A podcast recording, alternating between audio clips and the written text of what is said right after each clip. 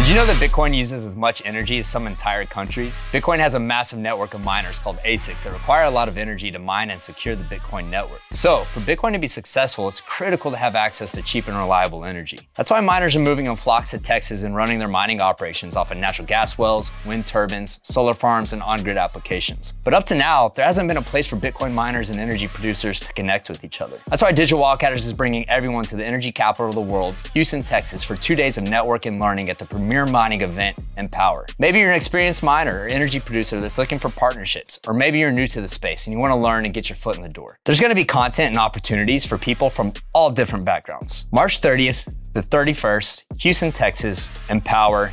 Get more information at digitalwildcatters.com. I, I, I, I, I, I, I, fire from Cain,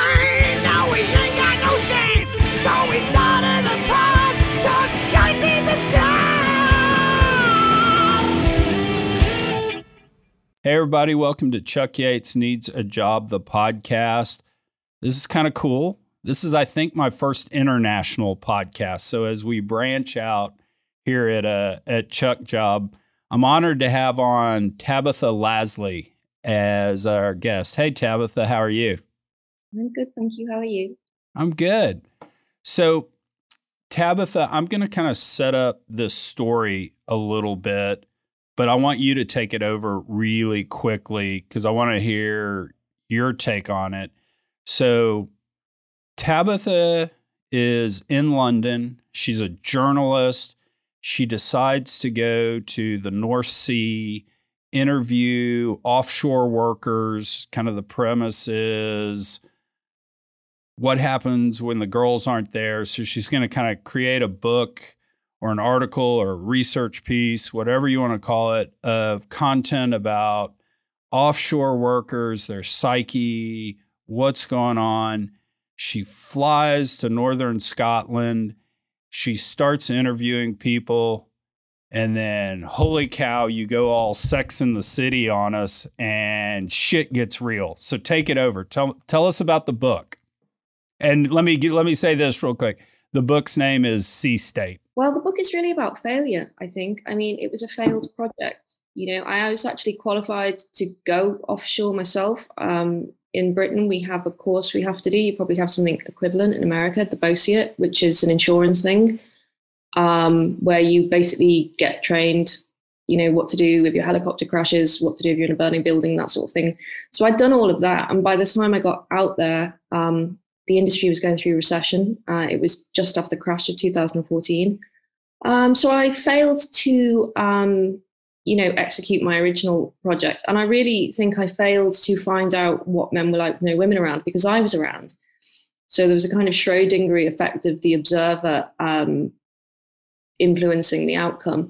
Um, so the book is about failure of all sorts, really. It's about a failed affair that never quite gets off the ground. It's about um, the failure of me to kind of make any um, sort of put down any roots in London, make any impact on my field. And I sort of return um, back to the Wirral, which is where I'm from, uh, with my tail between my legs and um, take a job working in a chicken shop in a refinery town.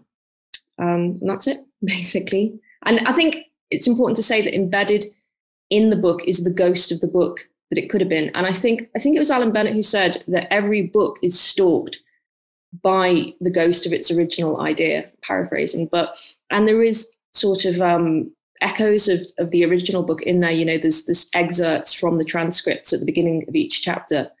Um, so there's a sort of shadow book almost embedded in the actual book. So I'm going to make us go salacious first and we'll handle that. But then there's a lot of serious stuff I want to unpack about the book. But salacious first. I mean, what the first guy you meet, you wind up having a torrid affair with? Yeah, and I think it was really important to say that he was the first. Originally, I think in one draft of the book, um, it got changed sort of in the editing process, but in the I think in the in the first draft of the book, we actually had the number interview um, next to each chapter. So you know, one, 9, 42, because I wanted to make the point that had he been number 9 or number 42 or number 56 or 78, that affair wouldn't have happened.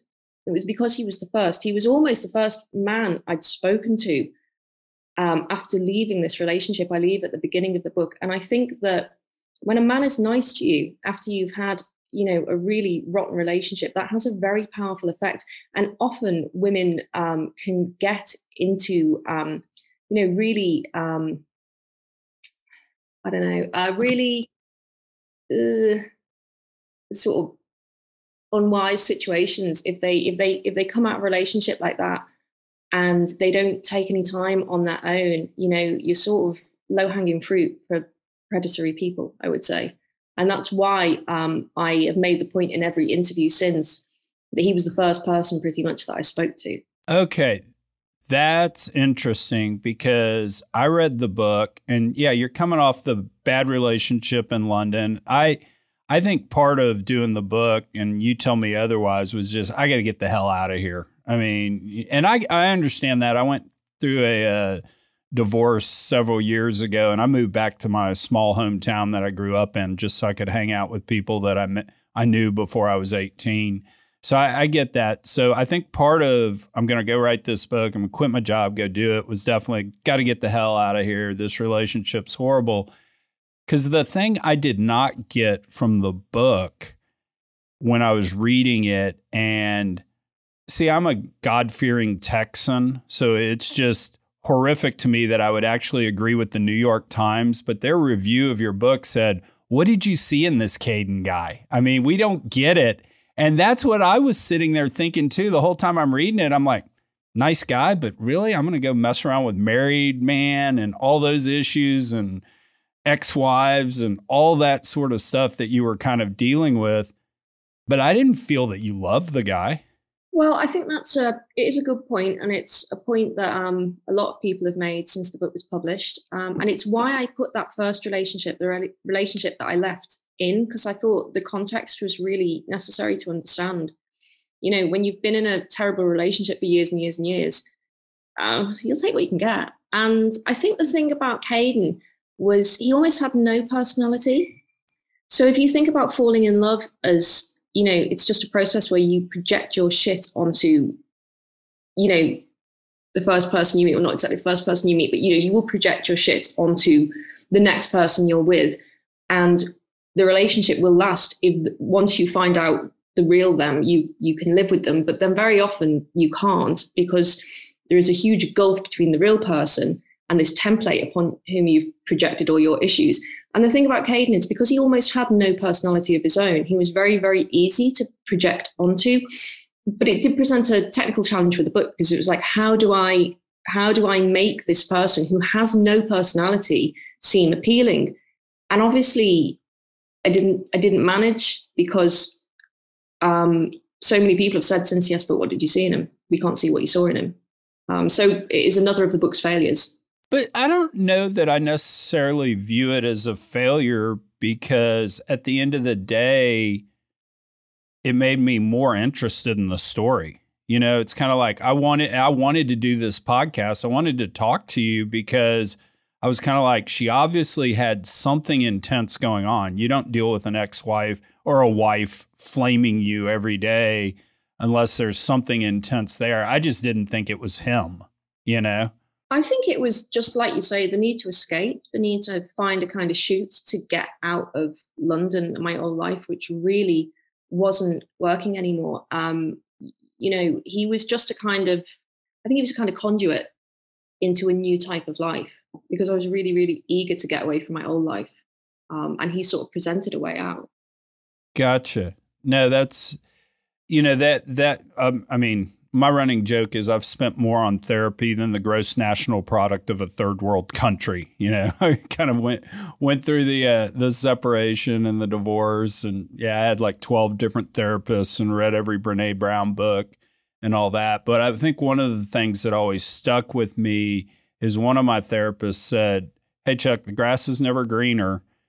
You know, you and Kim had a great marriage for a long time, but you broke up, guess what? You're going to have the same problems with the next relationship unless we fix you, you know? So don't sit there and think, you know, it was Kim's fault. You got to look inside and go, okay, what's wrong with me? Peel back the onion and start working on that stuff, or you're going to repeat it. And so I almost did feel like reading the book that you were doing some of that in the relationship with him. So it's interesting to hear you say he's a black blank canvas. I could project on him my art, but it did feel like you were painting a new you on him. Did I get that right from the book? Yeah, I think I think a lot of the time, I think a lot of people harbor the kind of secret wish to move somewhere where they know no one.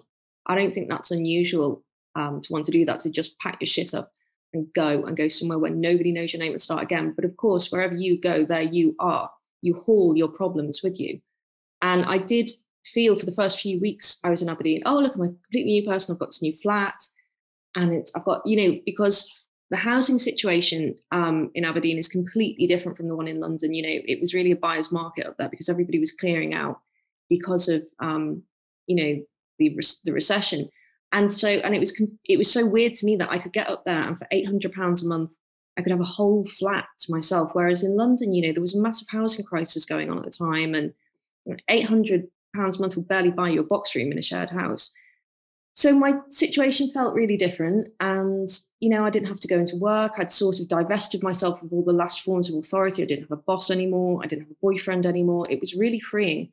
But then after a few weeks, you know, um, I think the effect of sort of newness of the situation sort of wore off. And I, I started noticing actually all the same things were happening again. Yeah, I've talked about it a bunch on the the podcast, which is kind of weird for an oil and gas uh, podcast, but you know, kind of at its core, when we feel bad about ourselves, our bad behavior, all that, I think Brene Brown got it right. She attributes it all to ultimately your your your shame that you're feeling is you feel unworthy of love, and uh, easy for bad relationships, et cetera, et cetera, to put you in that spot, and it leads to hey, I'm going to go have an affair with a married man. I'm going to go do a lot of drugs. I'm going to go somewhere, try to reinvent myself and uh, and the like. The thing that Brene Brown says, and I've come to believe, and I'm to throw it out as a statement, but critique it given your own experiences. You know, at the end of the day, shame hates words. The only way to get rid of the shame you're feeling is to share it. And that's your best friend, it's your priest, it's a therapist, it's something. But at least that's kind of Brene's take on how we get past things like that is actually sharing, talking it through, etc. And so I wonder what you think about that, kind of given what you what you went through. So I think it's really interesting that you have um, picked up on the word shame, um, because when this book was optioned, um, they initially contracted this brilliant scriptwriter um, called Jen Micah, who I think out of anyone I've ever spoken to about the book had the best understanding of it. And I remember saying to her, we went up, back up to Aberdeen because she'd never been there. And I remember saying to her, you know, about my father who um, had, has died um, since the events of the book, and saying to her, he was the most shame filled person I ever knew, and he wanted everybody to feel ashamed too because he was full of shame and the book was a kind of repudiation of that because it was it's a really shameless act um, to go and, and write up those things. And she said that's so weird because i think the book is all about shame. I think it's full of shame. I think it's one of the most shame-filled books i've ever read. It's about a, a person who is full of shame and can't get past it. So it's interesting that that you settle on that word. And i do, I do think brene brown has got some really interesting ideas. Um, although I would say that I think that with Brene, it's like it, it's kind of like it's only really applicable to people who have money and choices. Her kind of brand of I don't even know what you you'd call her sort of um, her theories. Um, it, it's almost like you know, I guess, kind of I don't know what would you call it. Uh, that's like a, you know, I hadn't thought through. I hadn't really thought through the you need money to be able to implement what Brene's saying. Um, and maybe, you know, I'm I'm one of those that grossly oversimplifies everything um, and probably miss half the point on stuff. But yeah, no, that's an interesting thought. I hadn't I had I need to go think about that one in terms of because I'd ask you kind of what do you mean? Because I would have said at its very core what Brene Brown's saying is, hey, go tell somebody. Once you tell somebody and you hear the words "me too," because 99% of the time the person you choose to tell is one of your most trusted folks on the planet, they're going to support you. I mean, you know, and so they come back and say me too. That's kind of like half the battle. What do you what do you think in terms of taking money? What does that mean to you? I don't think it costs anything um, to be vulnerable and to share your problems. Um, i think that bit of brene's um, work is free but i just think a lot of her ideas about work about management um, they are they are applicable only if you are on a solid footing in the world already. You know, if you've got the job with healthcare, if you've got pension, if you've got benefits, you know, then you can start, I guess, sort of, it's like Maslow's hierarchy of need, isn't it? You kind of need to be halfway up it already to apply a lot of Brene Brown's ideas about work, about honesty. You know, it's, whereas, I mean, I think, I think until you've got those bases covered, you can't really, um, you know, sort of her her ideas about honesty. It's like if you're a poor person, um, you probably don't have the room for, to maneuver, you know, to be sort of radically honest with with people in your life. Do you see what I mean? It's just, you know, you're going to be making, if you're poor, you have to make compromises every single day. You can only sort of embrace this radically honest and uncompromising life if you're, you know, if you're halfway up Maslow's triangle already, you know, if you've already got, you know, a house, a pension, a secure income, that's all I mean. It's sort of it's therapy for people who are solidly middle class already. I would say. Okay, this is uh, this is interesting because um, I made a Twitter thread, call it a week ago, six days ago, something like that, where I basically said, "Hey, oil and gas guys." Now is not the time to spike the football and run around and say, I told you so. We're going to be making a lot of money here at $130 oil let's show empathy because people in America truly are suffering. There's a single mom out there struggling to fill her gas tank. And I wrote this whole thread about it. It's, you know, let's kill people with kindness. Exxon, Chevron, Shell, let's announce the program of we're going to help, you know, poor people get gasoline for their cars, heat their homes, you know, this winter, even though winter's almost over, but heat their homes, etc. And my whole reason for saying that is I just think we as an industry have been pretty obnoxious when we're doing well. When oil's, you know, $100 a barrel, we drive a Lamborghini. And what we've missed, I think, is the higher energy prices generally put the rest of the world into recession. So people are suffering a lot while we're doing well. And instead of showing empathy for that historically, we'll go get a Lamborghini and we'll put a bumper sticker on it that says freeze a Yankee, you know. And so I was trying to make that point. Where I'm going with this is somebody last night on Twitter came back and said, Hey, Chuck, you're in no position to lecture us about compassion. You got to ride off in the sunset. Yeah, it's bad you got fired, but come on, Chuck, you're not going to starve. And they made the exact point you just made. And I'm going to be sitting here probably all week thinking through okay, was I really going through all that therapy? Was I really finding myself? Was I really, I think, becoming a better person? I guess that's for others to say. Was it because I wasn't worried about whether I was going to starve or not? Well, I mean, the, you know, mm-hmm, I think for a start, in order to get therapy and hours and hours of therapy, you have to have like a, a your base needs covered don't you? I mean, you can't spunk all your money on therapy if you can't eat and heat your home. But it's interesting what you say about oil men um, not empathizing with people when times are good, because I think the exact opposite is also true because people love um, seeing their petrol prices really low at the at the tanks and they never think about what that means for oil workers you know in 2014 15 petrol here was really cheap and people were really pleased about it and they never thought well what does that mean for the people who are getting it out the ground. It means round and round and round of layoffs. It means whole towns in Scotland and the northeast of England um, suffering because, you know, there are certain rigs in the North Sea that are outposts of towns on land. You know, the whole of the male population of certain towns will work on certain rigs. So, you know, it's a two way street. I think the two groups don't really think about each other. Yeah, no, I mean that's that's definitely what we've seen and kind of layer on top of that the folks that are getting cheap gasoline and getting an Amazon package delivered to their house, right? Because I guarantee you, all those Amazon delivery vans are not running around the last 10 years if oil would have averaged $100 a barrel. The fact oil averaged 45 or $50 a barrel is why I always jokingly say that Amazon should be paying the windfall profits tax and not the oil and gas business because they're the ones that benefited from all the uh, the cheap oil. Um, but if you layer kind of on top of that, we're not thinking about each other, we're not thinking about each other's suffering. There is, I think, some justified bitterness from the oil and gas community in terms of, hey, we do do a lot of good things, and y'all run around and say we're killing the planet, we're destroying the planet. Yet at the same time, every single thing you're using right now is made out of petroleum. You're running around having cheap gas in your car, etc.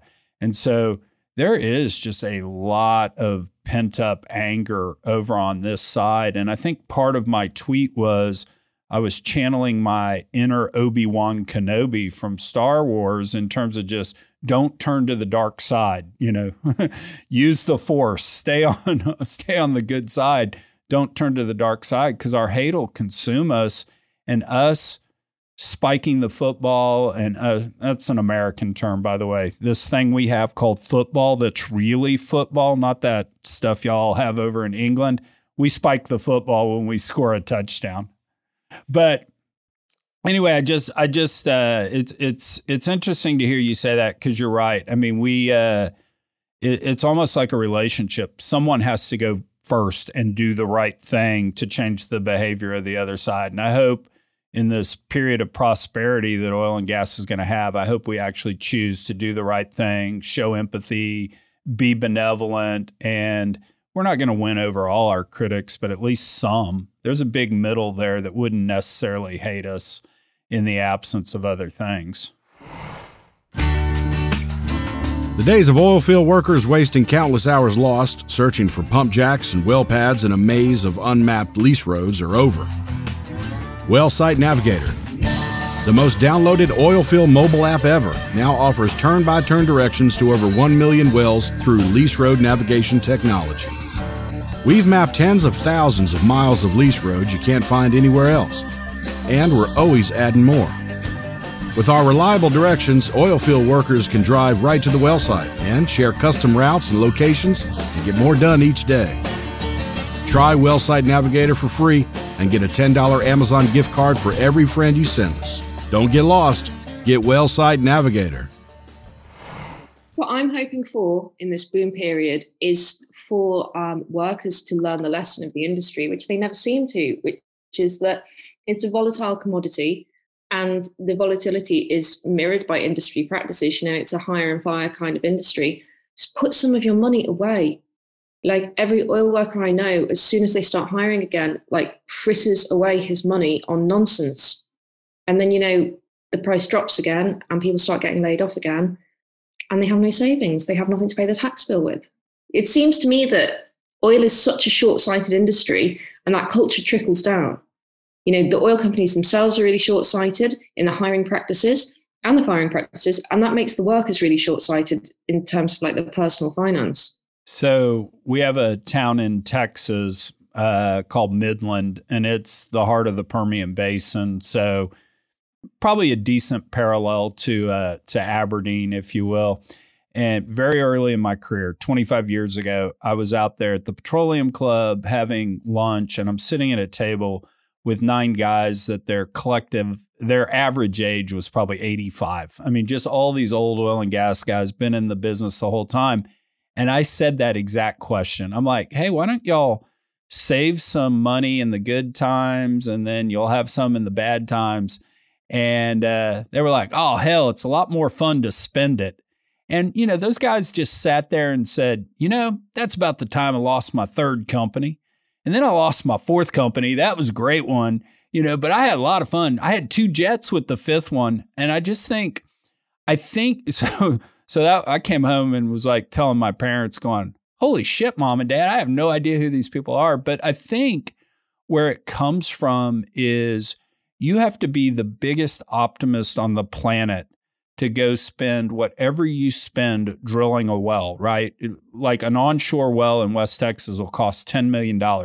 So you're going to go spend $10 million and then you turn the tap on and you're like, you turn the tap on and you're like, oh my God, let's see what we have now. You know, so you spend all the money up front and then you get the the the results back and they can be really crappy. So I think there's some selection bias just in the industry of you got to be willing to kind of have that that optimistic bent and an optimistic bent when you get a hundred thousand dollar bonus check, go buy a Lambo. You know, I mean it's yeah, definitely. And I think as well as a slight feeling that you know their working lives you know when you're doing a sort of two or three week rotation their working lives are so not fun that they've somehow earned the right to spend all their money when they get back. But you know it's their money at the end of the day. They're stealing from themselves. They're stealing from their future selves. You know i've got a friend who um, has worked in oil for 20 years and uh, he's getting divorced at the moment and we went out for a drink the other night and he told me that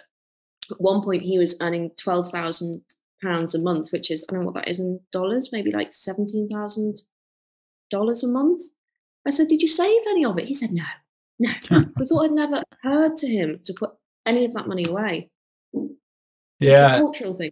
One, I think there's one other point to play into this, and I want to make sure I say this with the amount of love and reverence that I'm of the people in the oil field that I say this about, because I really do I always tell people oil and gas people are greatest people on the planet.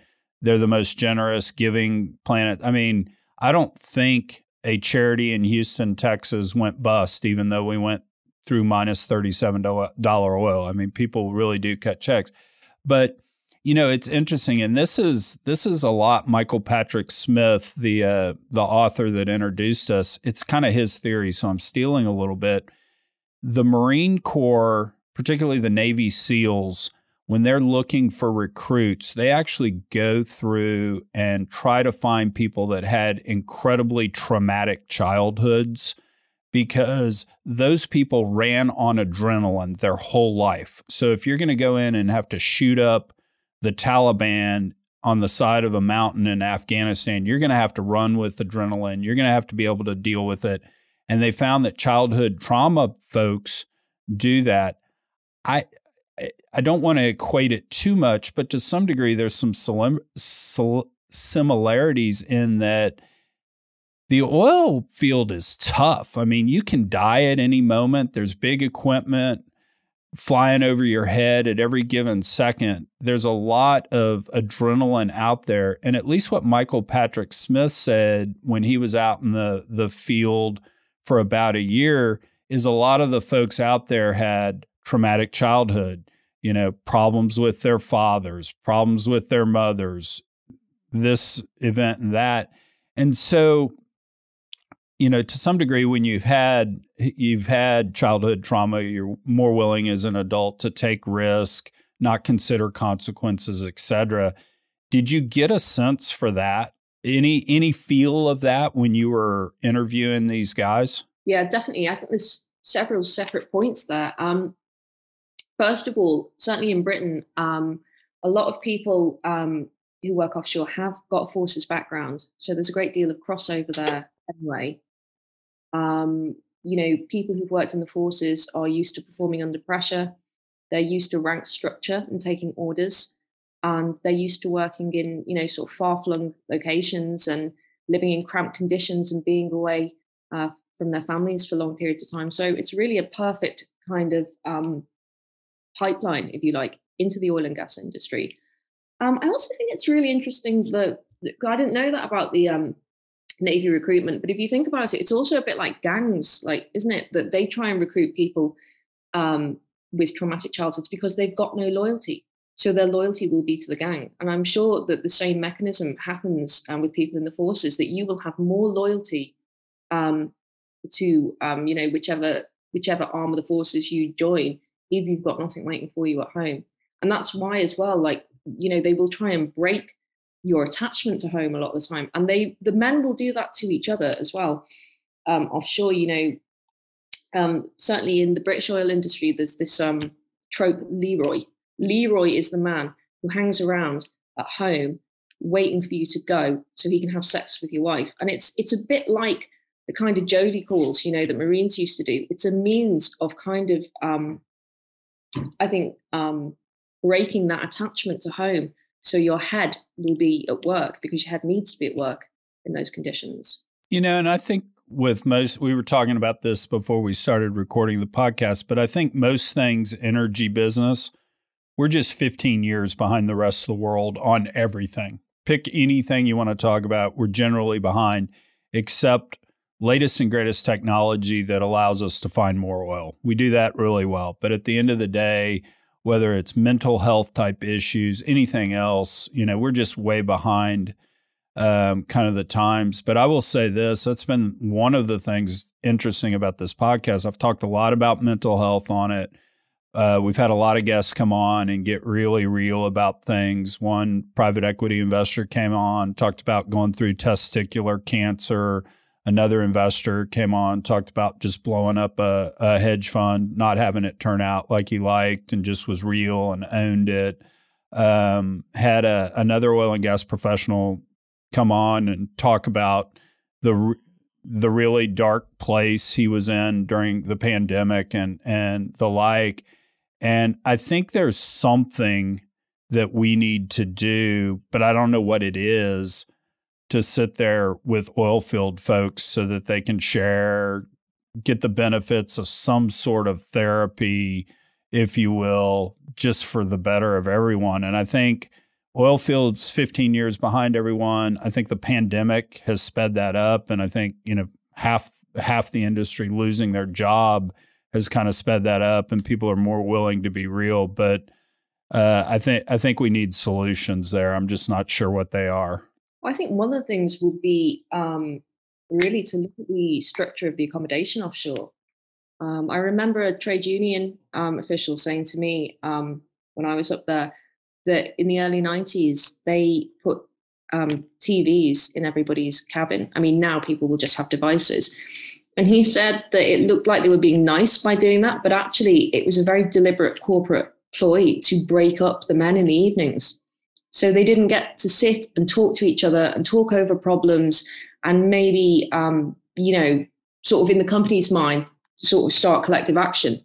They split them all up. And what that meant really was that mental health problems offshore spiraled because everybody was just going back to their room at night and sitting by themselves.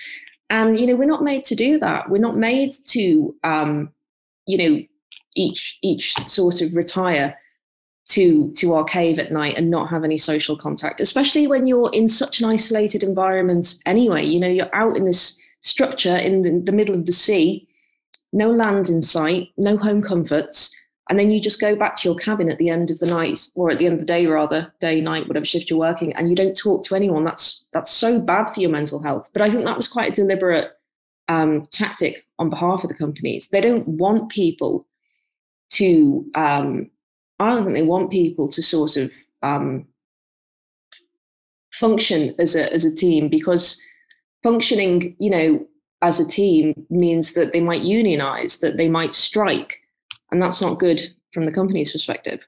Yeah, no, and again, that points to oil and gas being 15, 20 years behind everyone else. I think when you look at the technology folks, and we can talk all day about the evils of Facebook or Google or Twitter, but at least cultural wise, they have figured out that mental health of our employees matter.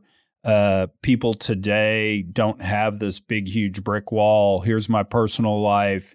Here's my work life. Never the two shall meet. I mean, people people in this world who grew up on Instagram or Facebook and just live their lives out loud are searching for fulfillment on the emotional level wherever they go, and that includes work. And if you're not addressing it there, guess what?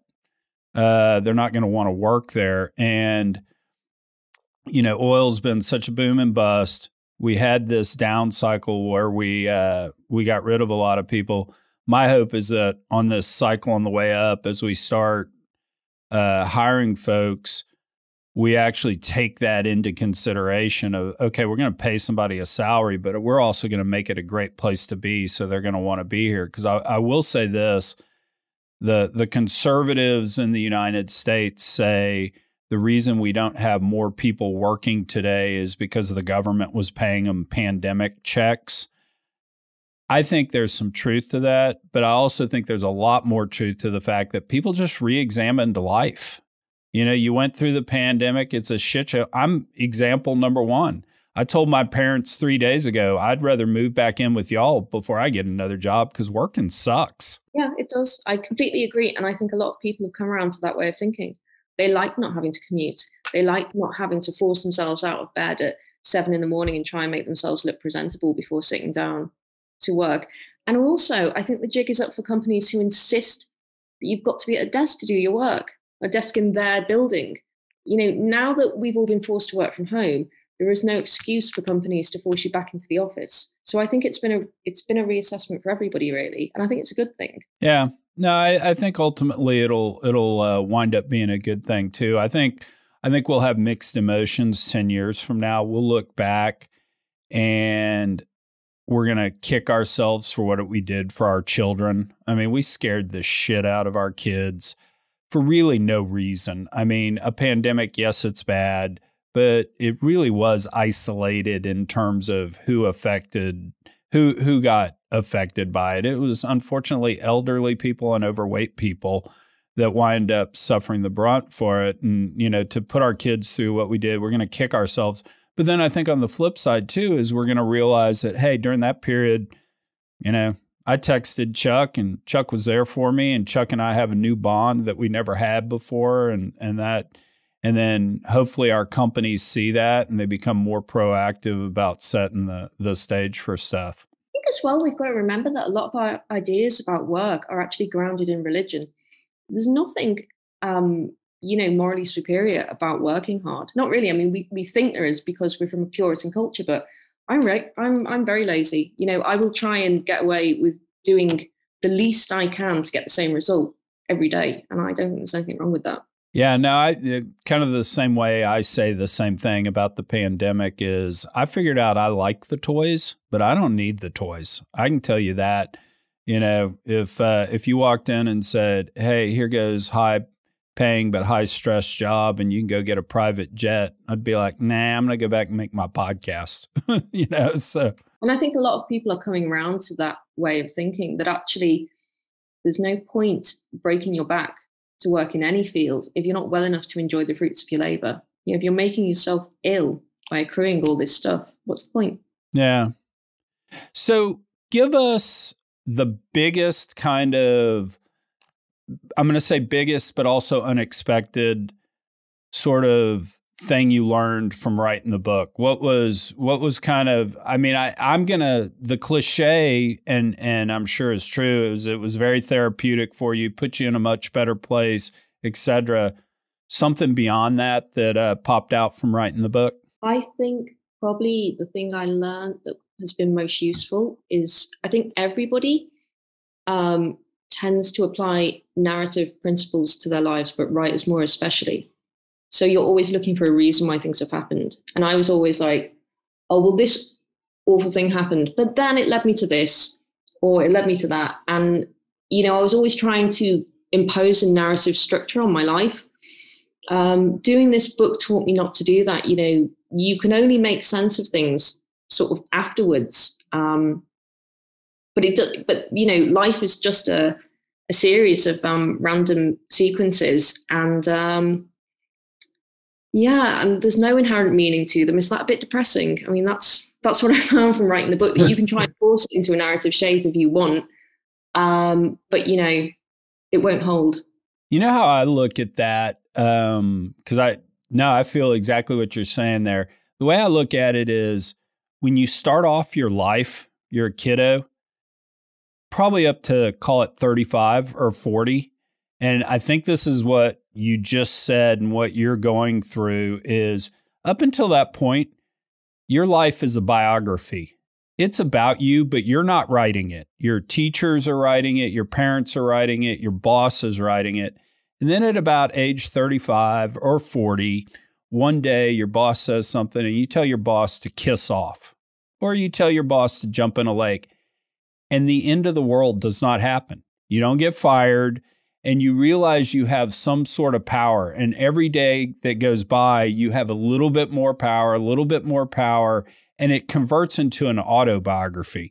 Then you figure out you're writing this, and the struggle of the responsibilities you took and the the way you have to live your life in the biography phase and transforming that into the autobiography phase that's the middle life midlife crisis. That's whatever.